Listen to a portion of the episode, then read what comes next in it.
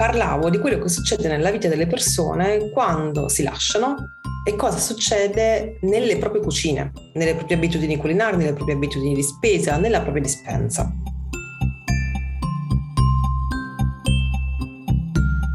Benvenuti a un nuovo episodio del podcast Le Faville, la serie dedicata a quel momento preciso in cui sentiamo che tutto sta per cambiare.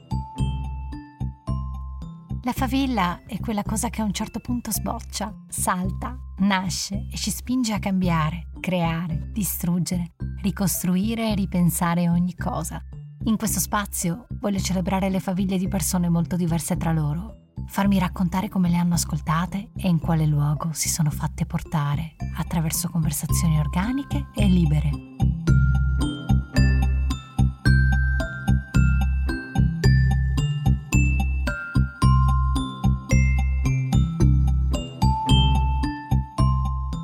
Tutte, tutti e tutte. In questo episodio chiacchiereremo con Maria Chiara Montera.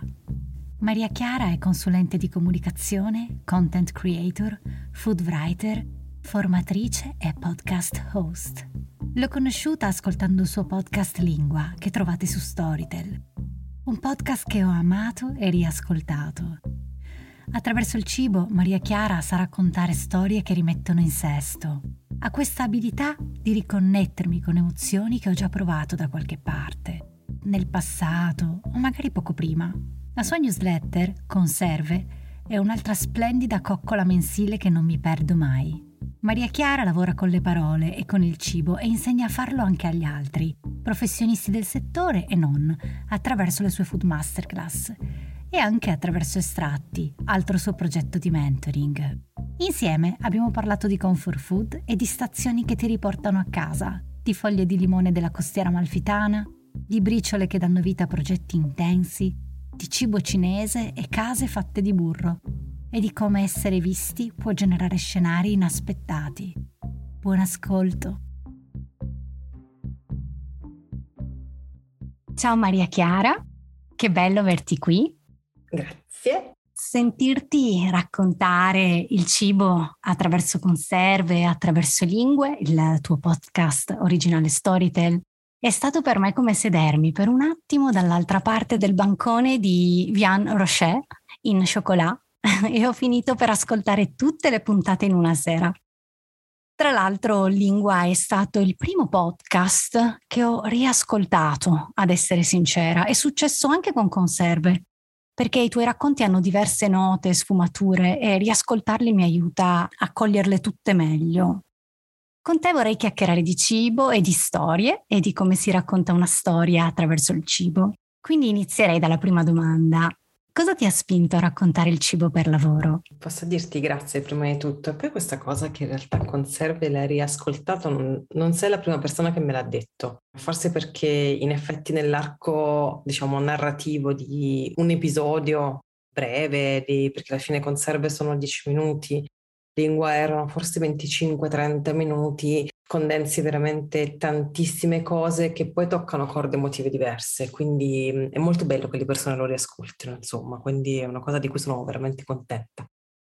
Cosa mi ha spinto? Allora, vorrei dirti la risposta più semplice, forse sarebbe mia nonna, ma in effetti non è stata mia nonna a spingermi a raccontare, a utilizzare il cibo, però di sicuro mi ha insegnato quanto è importante raccogliere le persone intorno a un tavolo e quante cose possono succedere intorno a un tavolo. Quindi lei in qualche modo mi ha insegnato a stare bene intorno a una tavola, il che non è scontato. Quindi per questo comunque io la ringrazio. Però in realtà la passione per il cibo a me è venuta in età um, adulta, una certa passione per il cibo ed è arrivata con il potere economico di pagare delle cene importanti in ristoranti molto belli perché nella mia famiglia non si usciva quasi fuori a cena, credo come tantissime famiglie, adesso non lo so, però andavamo a mangiare, che ne so, la pizza il sabato sera, ma non sempre, si andava a mangiare fuori in um, occasioni come la comunione, il battesimo, però niente di particolarmente ricercato, se no ogni tanto andavo in questi amalfitana a mangiare del pesce, quello sì. Beh, però, eh, infatti, non me l'ha detto. Però era una cosa rara, non comune, non ricercata e diciamo che appunto frequentavamo ristoranti quasi quotidiani, sicuramente non stellati, sicuramente non con una ricerca, ma forse era anche un'epoca diversa. Io ho 42 anni, quando avevo 10 anni era il 1990, quindi forse c'erano pochi stellati o comunque poca curiosità per quel genere di ristorazione. Quando ho compiuto 25 anni, 26 anni ho cominciato a guadagnare dei soldi, li ho investiti subito in creme, quello sì, e, in uh, ristoranti, in cene, e pranzi fuori uh, a Milano dove abitavo, ma anche a Torino, in giro per l'Italia. Poi ho fatto anche un viaggio di nozze qualche anno dopo, nozze che non esistono più, nel senso che un matrimonio che non esiste più, però il viaggio di nozze è stato incredibile perché avevamo fatto diversi ristoranti stellati in giro per l'Italia. Quindi c'era quella um, curiosità lì.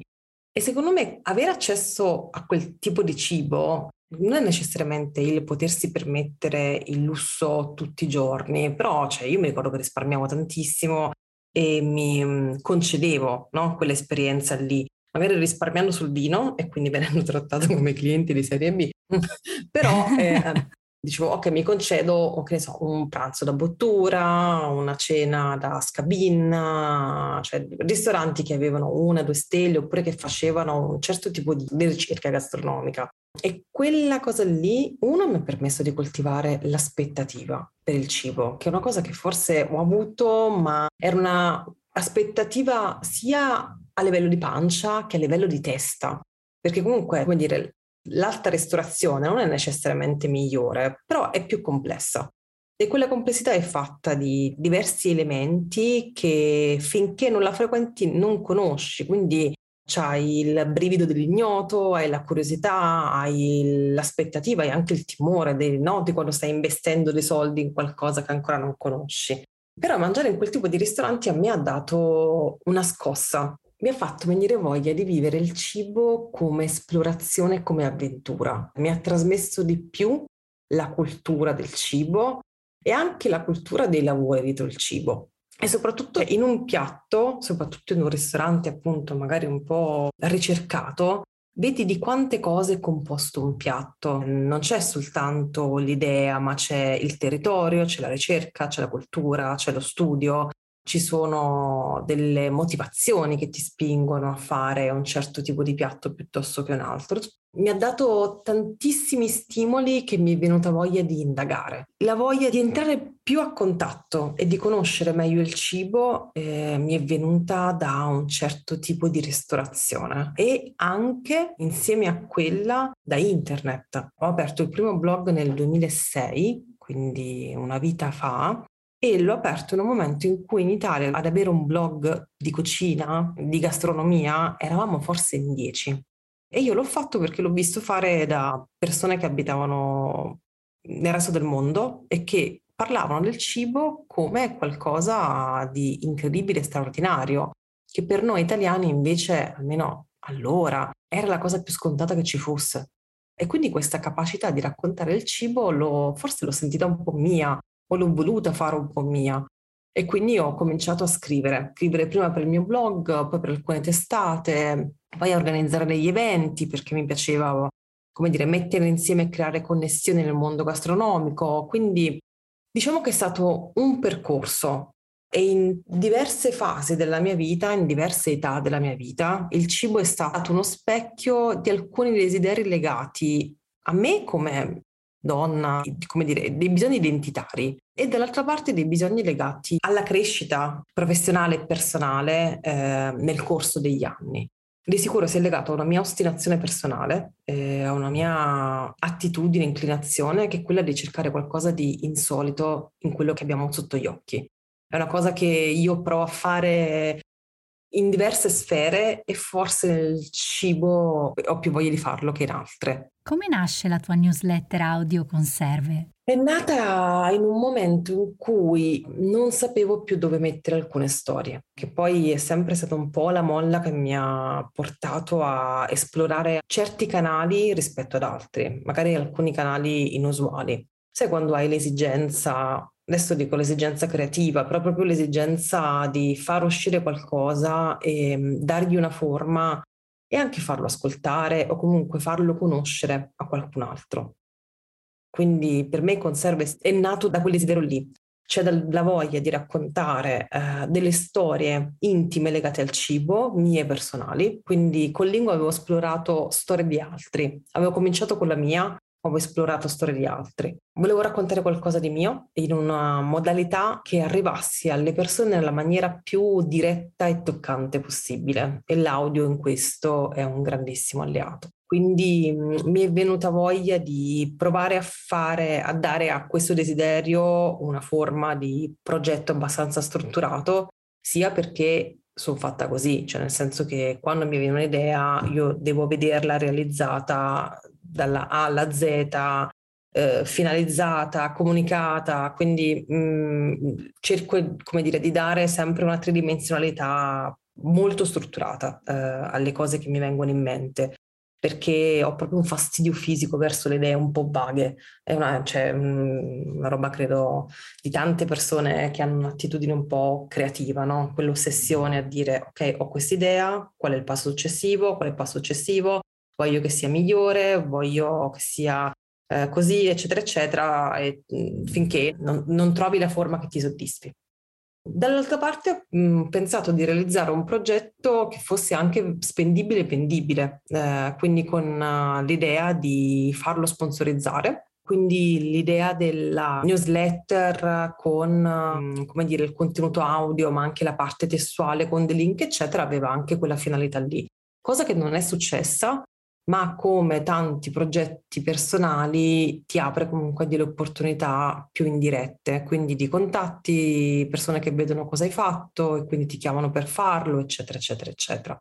Quindi Conserve è nata in questo modo. Poi in realtà è un progetto che, sai, quando hai quelle idee, quelle, quelle briciole che hai a fianco a te, che però non hanno una forma e però sono ancora lì a fianco, poi le ritrovi, poi sembra che abbiano una forma diversa e poi quando è il momento giusto, quindi quando hai anche le energie giuste, raggruppi un po' quelle briciole e gli dai una forma sensata per te e anche per gli altri. Quindi Conserve è stato ed è ancora un po' questa cosa qui, questa voglia di raccontare delle storie un po' intime attraverso appunto il film narrativo del cibo, che è un po' anche l'esplorazione di un genere, l'esplorazione di una, di una forma, di un, di un modo diverso di fare podcast, quindi è anche un po' una scommessa.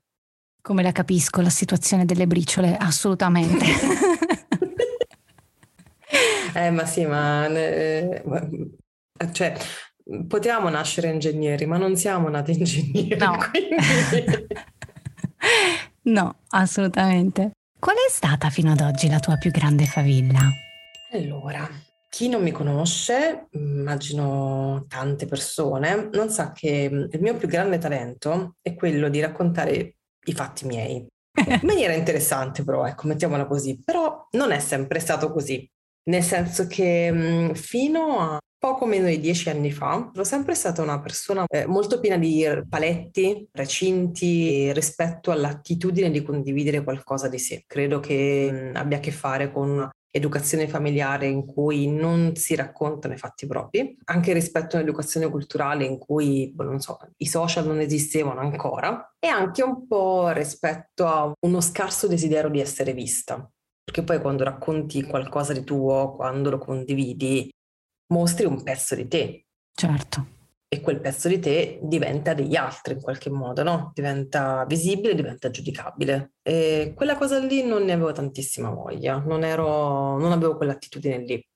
Poi è successo che ho divorziato, avevo un blog prima del divorzio con il mio ex marito, che poi è diventato un mio blog personale, sai quando ci si divide le cose, no? Tu hai il cane, io mi tengo le posate, il blog è mio, certo. eccetera, eccetera. Quindi mi sono tenuta il blog e i gatti. E quel blog è diventato, diciamo, un mezzo un po' più professionale. Ma di nuovo non sapevo dove mettere alcune cose, alcune storie, alcune cose che volevo raccontare. E avevo mh, aperto uh, un profilo su Medium dove scrivevo qualcosa che assomigliava a dei racconti, qualcosa che assomigliava a degli sfoghi, diciamo che avevo cominciato a scrivere qualcosa di me e stavo un po' allenando il muscolo dell'intimità. Ecco, mettiamola così. Finché quel profilo medium ho pubblicato un, una carrellata dei fatti miei, ho scritto un pezzo, diciamo, di autofiction in cui mh, mm, parlavo di quello che succede nella vita delle persone quando si lasciano e cosa succede nelle proprie cucine, nelle proprie abitudini culinarie, nelle proprie abitudini di spesa, nella propria dispensa. Era un pezzo che io volevo proporre internazionale, poi non l'ho mai fatto, però era lì, ci tornavo, lo rifinivo ed era comunque un, dire, un bel malloppo emotivo da sganciare mm, in maniera pubblica. E quindi l'ho lasciato un po' lì finché l'ho pubblicato e quando l'ho pubblicato sono stata inondata di messaggi. È stato un pezzo letto boh, proprio da tantissima, ma tantissime proprio da migliaia di persone. Ed era una reazione che io non mi aspettavo assolutamente, eh, però è stato il primo momento in cui ho capito quanto fosse rinvigorente lasciare andare qualcosa di sé e insieme quanto fosse incredibile toccare delle corde emotive delle persone che sentendosi toccate in qualche modo restituiscono qualcosa rispetto a quel tocco. Tutti i messaggi che ho ricevuto, tutte le mail che ho ricevuto sono state occasioni di un scambio con delle persone che io non conoscevo. E so che magari può sembrare una cosa boh, scontata per tante persone, per me in quel momento non lo era per niente. E soprattutto non ero, non pensavo che essere vista potesse generare qualcosa di positivo. E quindi ho pensato, vabbè, oh dai, magari ci posso riprovare. E ci ho riprovato. Wow, che bello. E qui di nuovo ritorna indietro il discorso delle briciole di prima, no? Mm-hmm. Per essere pronti a fare qualcosa, eh, appunto, bisogna essere pronti. E per pronti una persona pensa che ci debba essere dietro eh, tutta una serie di preparazioni tecniche, no? quando invece a volte per essere pronti sono ben altre le cose che, che devono allinearsi di, di, noi stessi. Sì, e, ehm, credo che la frase se vuoi puoi sia l'ultima cosa in cui io credo nella mia vita proprio, cioè anzi la, la detesto e la combatto, perché penso che parli di un privilegio che non tutti si possono permettere. Certo. Dall'altra parte penso che se c'è una motivazione a fare qualcosa e quella motivazione continui a sotterrarla eh, rispetto alla paura di non fare le cose abbastanza per bene, oppure rispetto al timore che quella cosa lì ti porti in un vicolo cieco o che ti renda giudicabile magari dalla cerchia delle persone che hai intorno, quella motivazione lì marcisce e fa marcire anche una te e non fa bene veramente a nessuno. Quindi piuttosto se c'è qualcosa che proprio eh, si vuole tirare fuori, che lo si tiri fuori anche in maniera grezza. Poi non è detto che debba portare da qualche parte, perché poi siamo tutti, cioè adesso io ho la fissazione del, dall'idea al progetto, ok? Però non è che si deve per forza finalizzare tutto. Forse se viviamo in un'epoca in cui abbiamo perso il gusto di fare le cose per farle o di tirare fuori, non lo so, dei pennelli dal cassetto, di provare a fare una ricetta, di provare a scrivere qualcosa per il gusto di farlo. Quindi non è che dobbiamo sempre andare da qualche parte, anzi. Poi io sono la prima che non ci riesco, eh, perché però ecco. cioè, ogni tanto sarebbe bello riuscirci. No, però è assolutamente così, alcune cose sono solo parte del, parte del processo, del, del, del, viaggio, a volte bisogna farle per abbandonarle proprio perché ci hanno insegnato qualcosa, ci hanno insegnato cosa non ci piace. Mm. Però è vero, non è sempre facile. Maria Chiara, mm. la tua dispensa cosa dice di te oggi? Allora, vorrei rispondere come una volta ho sentito in un negozio uh, in cui c'era una ragazza che era a dieta, ma invece di dire che era a dieta aveva detto sono in una fase di transizione.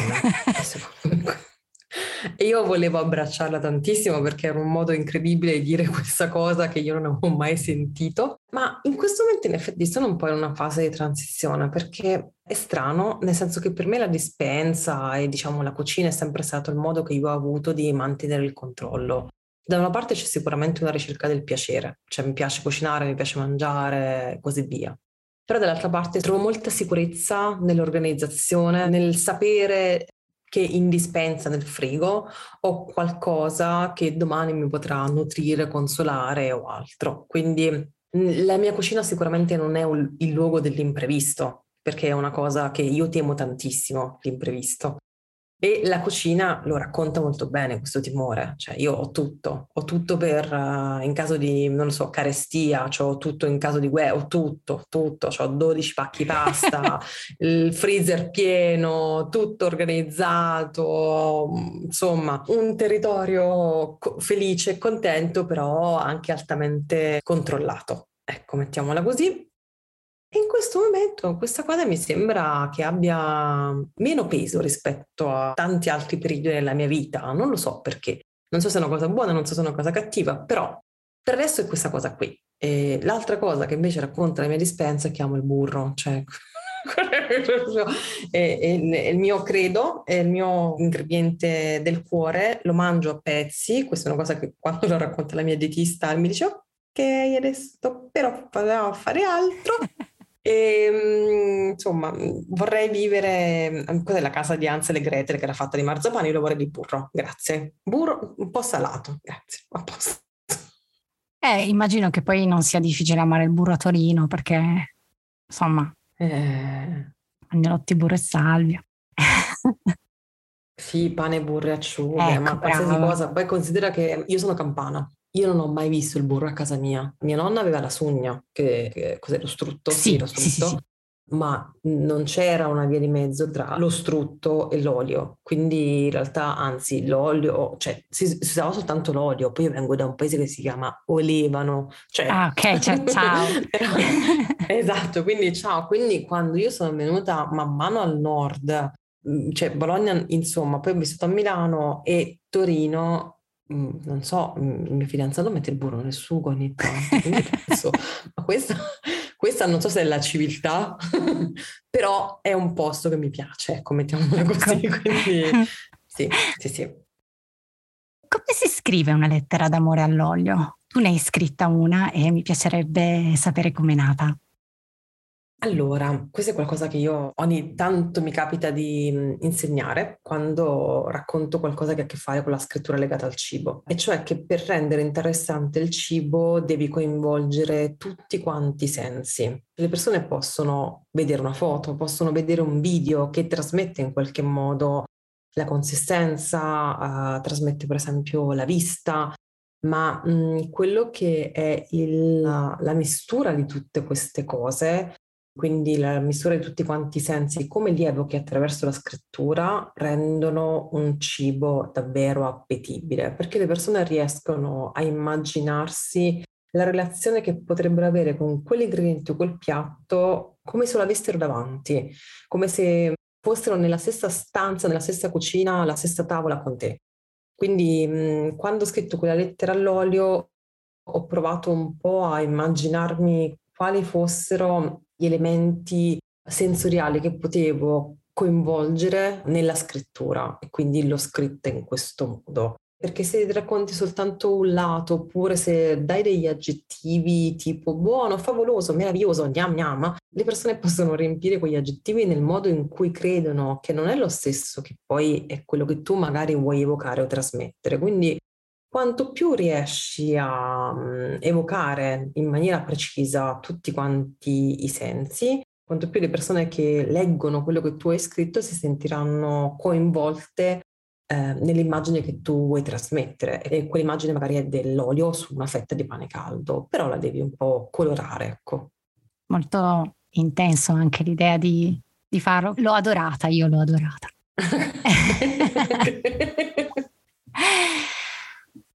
Qual è stata la peggiore decisione che hai preso nel tuo lavoro?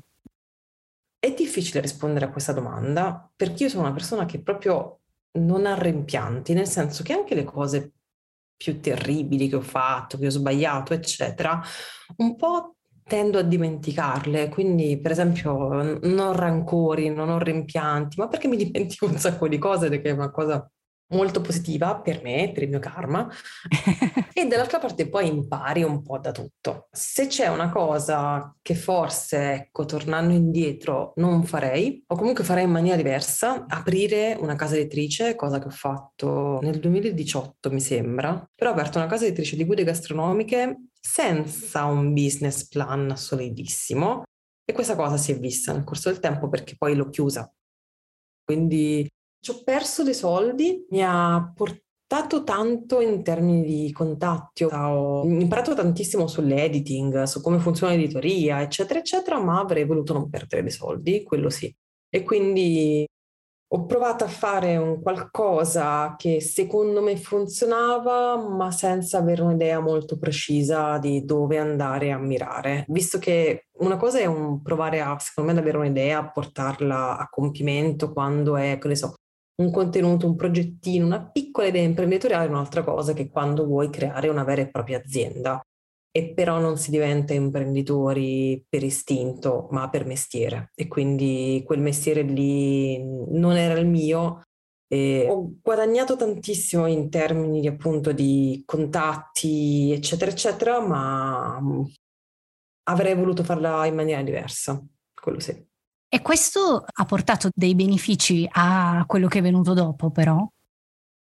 Allora, sì, no, in realtà è una bellissima domanda perché mh, eh, ciao, sono Maria Chiara, sono perfezionista e, mh, eh, e quindi chiudere è qualcosa che non ha funzionato, prendendosi comunque delle responsabilità rispetto al fatto che non ha funzionato e cercare di non ostinarsi rispetto a qualcosa che non funziona per la paura di dire ho fatto qualcosa che non ha funzionato, è stata una grande lezione dal punto di vista del fallisci, fallisci, fallisci meglio. Questo c'era sicuramente un modo di, diverso di dirlo, ma è quella roba lì, cioè il venire a patti con qualcosa che non ha funzionato perché per responsabilità, per meriti, per demeriti personali e capire che quel fallimento, eh, quella, la chiusura di un'attività non comporta nessuna fine del mondo. Cosa incredibile, incredibile. Eh, non pensavo che sarebbe stato così, mi aspettavo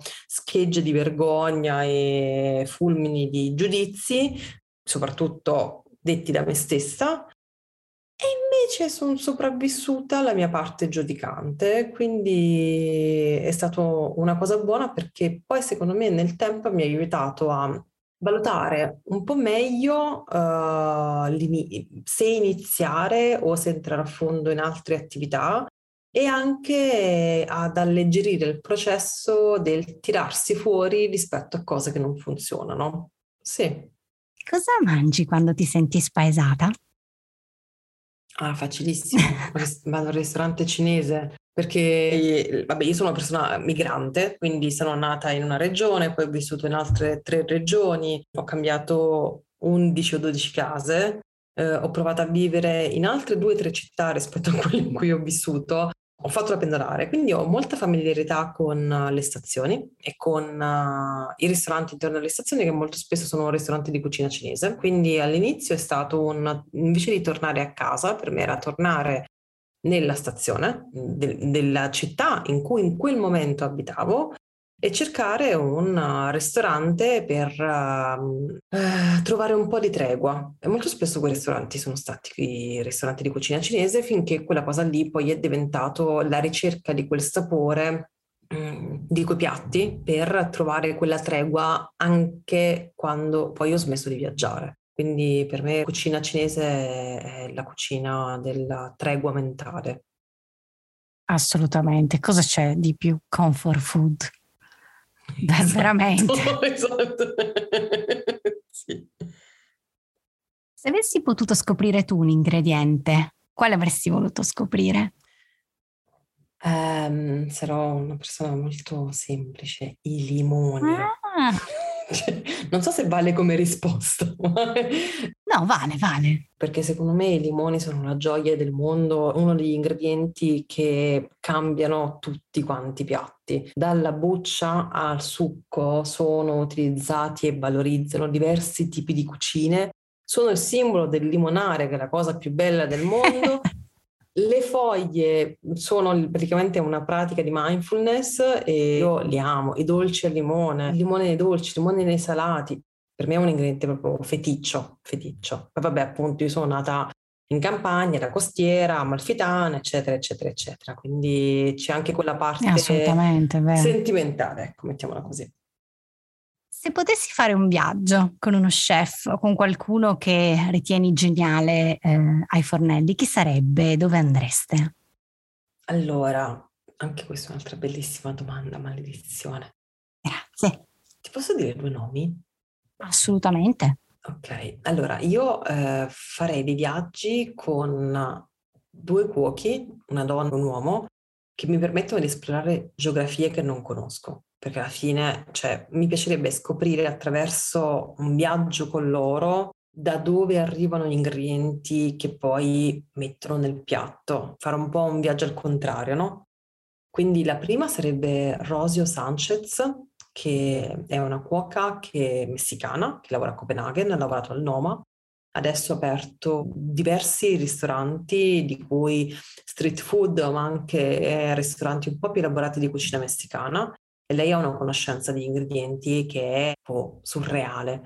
Quindi mi piacerebbe tantissimo uh, esplorare il Messico con lei per capire la cultura di un posto che conosco pochissimo, proprio pochissimo. Mi piacerebbe farlo con qualcuno che guarda alla natura, ai mercati con l'occhio del, della cucina, appunto il, il famoso sguardo insolito su quello che è quotidiano. E quindi lei sarebbe la prima.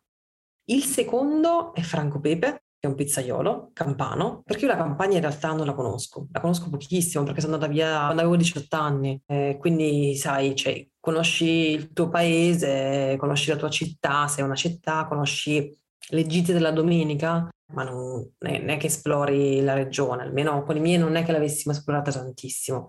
Lui, oddio, mi sembra che sia in provincia di Benevento, ma non ne sono sicura. Comunque, lui è campano e nella sua pizzeria inserisce diversi prodotti, persone della regione. Diciamo c'è una strettissima collaborazione tra il suo ristorante e i contadini e produttori della zona. Quindi mi piacerebbe tantissimo, di nuovo, esplorare la regione che non conosco, perché è, è la mia ma non la conosco, con gli occhi di qualcuno che cucina eh, e in questo caso poi cucina una pizza che è incredibile.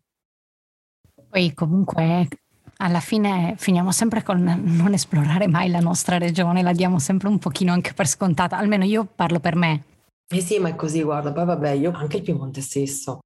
Guarda che io l'ho esplorato tanto negli ultimi due anni di pandemia e con un fidanzato piemontese. Se no, prima era, vabbè, ma andiamo un po' più lontano, ma perché non lo so, forse le cose più vicine ti sembrano sempre meno un po' interessanti, dici vabbè, ma ci posso andare quando voglio, eccetera, eccetera, eccetera. Quindi sì, capisco benissimo questa cosa. Condividere le storie sul cibo ha cambiato ulteriormente il tuo rapporto con il cibo stesso? Mi ha portato a prestare più attenzione a quello che provo eh, mentre succedono alcune cose, perché penso forse questa cosa vale la pena che io la ricordi e che magari io la racconti. Normalmente quando mangiamo qualcosa, a meno che non sia un cibo memorabile, tendiamo no, a dimenticarcelo. Non tutte le esperienze le segniamo, e con la voglia di continuare a raccontare le storie sul cibo, sicuramente quando succedono delle cose, quando ho delle sensazioni oppure quando durante una cena vengono pronunciate certe parole riguardo il cibo, tendo a segnarmele in maniera, diciamo, eh, non sempre fisica, nel senso, cioè non è che prendo appunti, capita di prendere appunti, quello sì, provo a trattenerle di più, e una volta hai detto i mestieri oggi sono costellazioni e bisogna guardarle un po' da lontano e oltre per arrivare più in su. Come sei arrivata a questa conclusione? Mm, credo come tutti i millennial um, all'ascolto, eh, rendendomi conto che i percorsi lineari sono un miraggio che non esiste più eppure sono un'idea con cui siamo stati cresciuti in qualche modo anche ingabbiati, credo.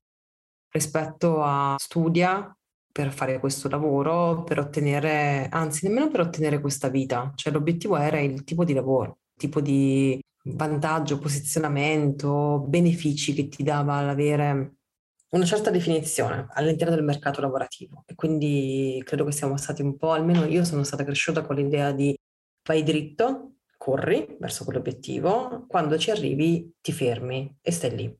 E lì, fermo, in quel posto lì sei diventato adulto. Ma col cavolo che eh, i percorsi sono questa cosa qui e che i lavori sono questa cosa qui.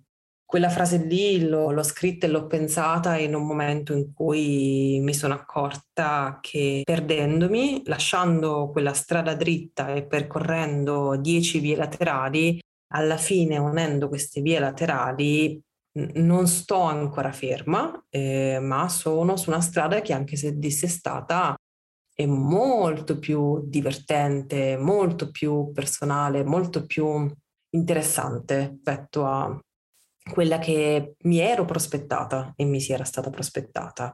Quindi è una visione molto più sfaccettata di quello che è il rapporto tra professione e tipo di vita. Forse anche una scelta rispetto a cosa far venire prima. Il lavoro disegna la vita che tu fai, no? Assolutamente. Gli orari, i colleghi, l'essere pendolare, il tipo di stipendio, cioè è veramente un qualcosa di molto centrale avendo fatto io esperienza in, veramente in tanti ambiti, in azienda, in agenzia, da freelance, da pendolare, da persona in qualche modo col posto fisso e poi nel pieno dell'instabilità, mi sono accorto quanto sia importante preservare una qualità della vita cui il lavoro è una risposta, cioè io voglio questa vita e quindi voglio provare a fare questo tipo di lavoro di lavoro per me non viene prima in questo momento, cioè viene prima rispetto comunque alla voglia di realizzare dei miei progetti personali, quello sì, ma è molto, molto, molto, molto, molto più importante pensare di trovare un equilibrio mio, in cui il lavoro è una funzione di questo equilibrio. Ci si prova, non sempre ci si riesce, mm, però ci si prova. Adesso è il momento delle rapid fire questions che eh, solitamente sono tutte uguali per tutti i miei ospiti perché la cosa divertente è proprio vedere le differenze tra le risposte. Io parto.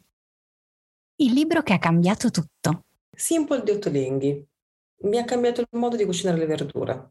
Eh beh, ci credo che abbia cambiato mm. tutto perché le sì. verdure sono il sale della vita, io le adoro. esatto. Il migliore consiglio che hai ricevuto nella tua vita o nella tua carriera? Scegli pure tu apri un secondo conto. Già. Proprio imbattibile, imbattibile. Non, non, nessun consiglio è stato migliore di questo. Spostare i soldi che, con cui devi pagare le tasse, vai, via, ciao, non li vedi più. Lontano dagli occhi, lontano dal cuore. Sacrosanto. Mm-hmm. Cosa c'è sul tuo comodino? In questo momento c'è un libro di Pollan che si chiama Il dilemma dell'onnivoro, che non credo che riuscirò mai a finire, eh, sempre crema mani e crema piedi e sempre un pannettino per gli occhiali che è una delle mie 227 ossessioni. su cosa generalmente le persone si sbagliano su di te? Pensano che io non mi arrabbi quasi mai, invece mi arrabbio abbastanza spesso. Ok. Qual è l'ultima cosa che hai imparato? Che può essere pratica o anche no? Qual è la lunghezza sensata per un romanzo? Wow! Maria Chiara, che belle cose ci siamo dette. Io ti ringrazio proprio tanto.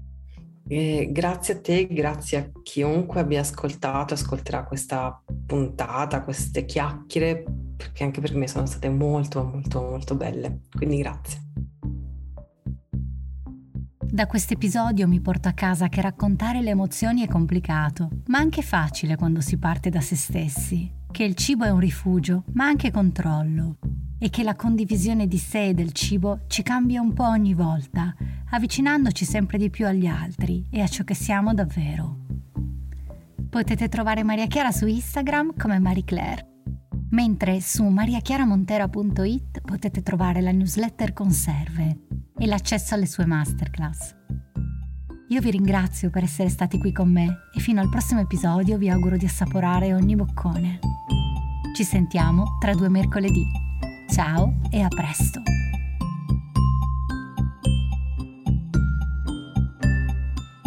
Le Faville è un podcast scritto e prodotto da me, Manuela Roncon. Se ti è piaciuto questo episodio, supporta Le Faville iscrivendoti alla pagina Instagram. Lascia una recensione o delle stelline sulle piattaforme di podcast da cui hai ascoltato questo episodio.